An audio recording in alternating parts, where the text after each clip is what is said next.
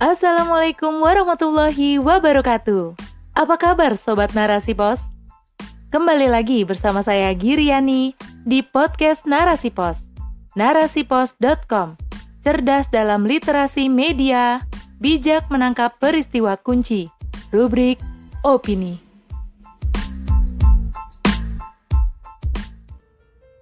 Refleksi akhir tahun 2021, resolusi 2022 Song-song kehidupan gemilang dengan Islam kafah oleh Ahsani Asri Arriti, Sarjana Terapan Gizi.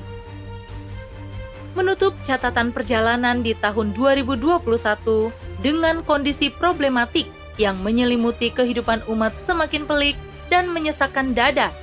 Kesejahteraan rakyat seperti hayalan bak cerita dongeng sebagai pengantar tidur.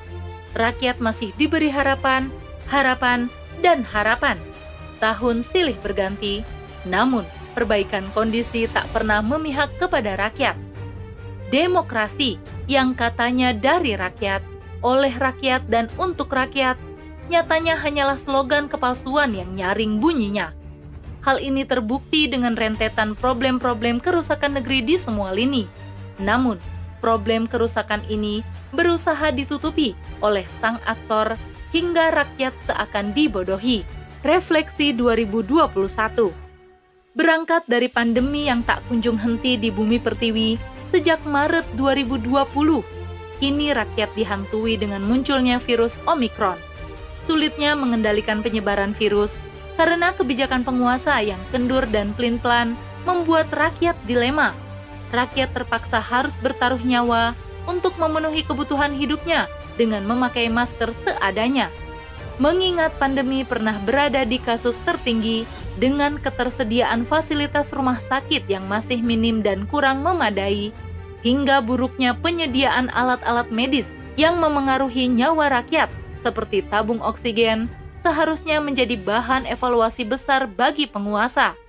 Nyatanya, penanganan pandemi menggambarkan kesuraman rezim global kapitalis yang memperjelas compang-campingnya sistem demokrasi dalam urusan menyelamatkan nyawa rakyat.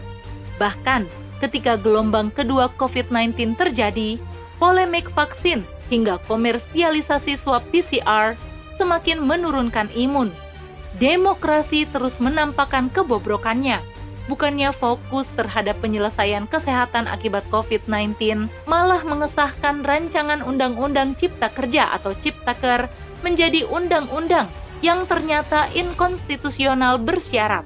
Sudah tahu UU Ciptaker itu cacat dan dinilai inkonstitusional, namun tetap diberlakukan. Sikap plin-plan dan setengah hati berdampak pada pengangguran massal. Rakyat pula yang harus menanggung pilu.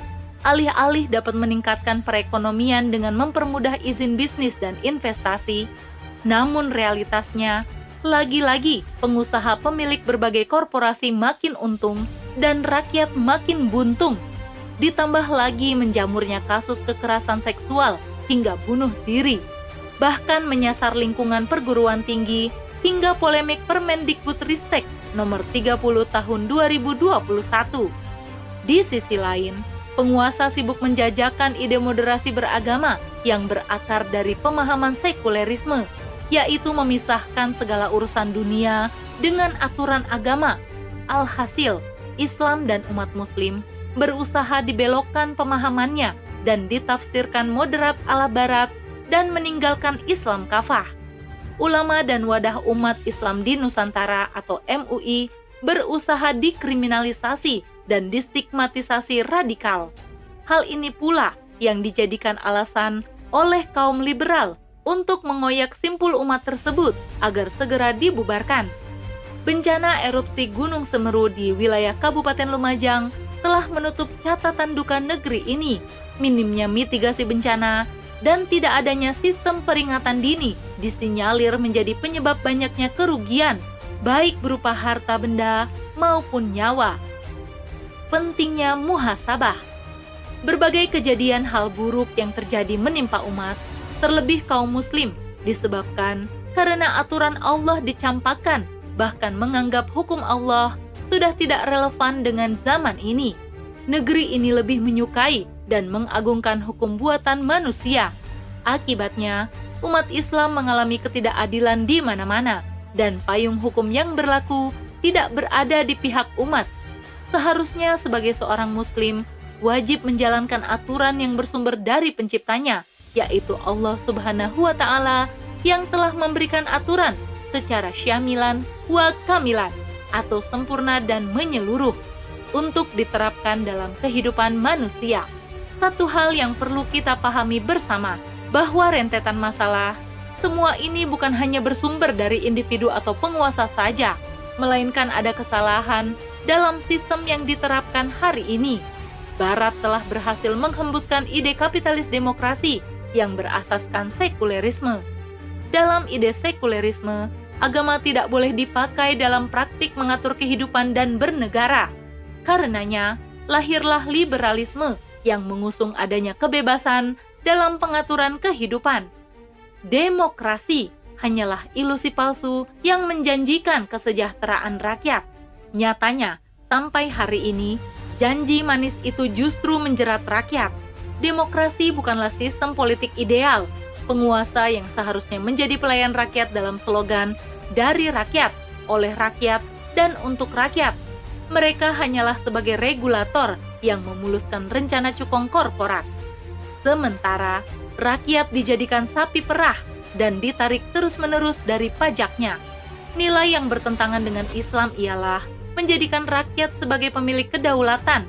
Konsekuensinya, wakil rakyat memiliki hak untuk membuat undang-undang sendiri. Padahal dalam Islam, hak pembuat hukum hanyalah kuasa Allah yang termaktub dalam syariat Islam. Resolusi 2022 kembali pada Islam kafah. Setelah kita merenungkan atau muhasabah, melihat kejadian-kejadian di tahun ini dan pengaruhnya kepada umat, juga melakukan outlook, rencana amal ke depan, dan mengambil solusi atas semua permasalahan yang terjadi, yaitu meninggalkan sistem demokrasi dan menggantinya dengan sistem Islam Kenapa Islam? Karena Islam berasal dari yang menciptakan manusia. Sudahlah pasti dapat menyejahterakan kehidupan umat manusia. Slogan Islam rahmatan lil alamin harus kita pahami bahwa Islam memberikan kebaikan dan rahmat bagi alam semesta, bukan hanya kepada umat Islam. Stigmatisasi bahwa Islam merupakan agama yang kaku, radikal, dan cap buruk lainnya selayaknya ditepis dengan pemahaman Islam kafah, sehingga menjadikan Islam sebagai aturan kehidupan.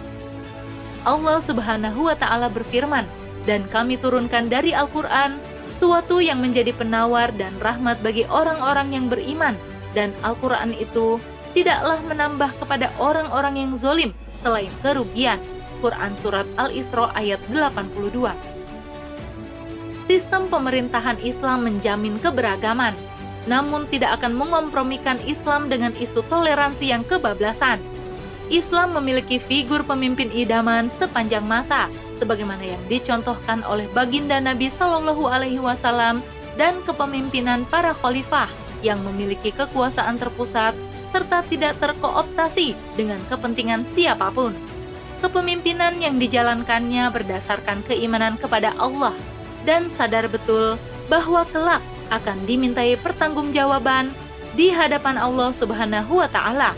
Islam juga memiliki jaminan terhadap warga negaranya, yaitu terpenuhinya seluruh kebutuhan dasar rakyat, termasuk kebutuhan sekundernya, baik bagi individu maupun kelompok, merupakan hak seluruh rakyat negara Islam, baik muslim maupun non-muslim. Karena seorang pemimpin dalam Islam bertugas sebagai roin atau pengurus rakyat, dan tidak akan melalaikan tanggung jawabnya.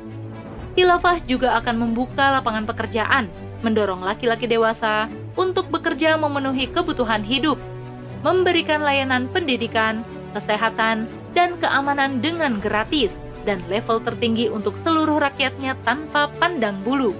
Sumber pendapatan khilafah berasal dari kekayaan milik umum seperti tambang emas, batu bara, minyak, dan gas, maupun kekayaan milik negara dan lain-lain. Konsep khilafah Islamiyah layak menjadi harapan kesejahteraan hidup di masa depan. Oleh karena itu, diperlukan action dari pengemban dakwah untuk menyadarkan kepada umat dengan pemahaman yang benar tentang konsep khilafah tersebut. Dakwah pemikiran Islam menjadi salah satu penggerak bagi umat untuk mewujudkan pemahaman Islam yang sempurna, hingga umat paham dan siap untuk kembali berislam kafah. Nasihat dari Imam Al-Ghazali, agama adalah fondasi dan kekuasaan politik adalah penjaganya. Sesuatu yang tidak ada fondasinya akan roboh, sesuatu yang tidak ada penjaganya akan terlantar. Maka, kita harus bersemangat untuk mengembalikan perisai umat yang telah lama hilang, agar Islam sebagai rahmatan lil alamin segera terwujud dalam kehidupan. Insya Allah. Wallahu a'lam bishawab.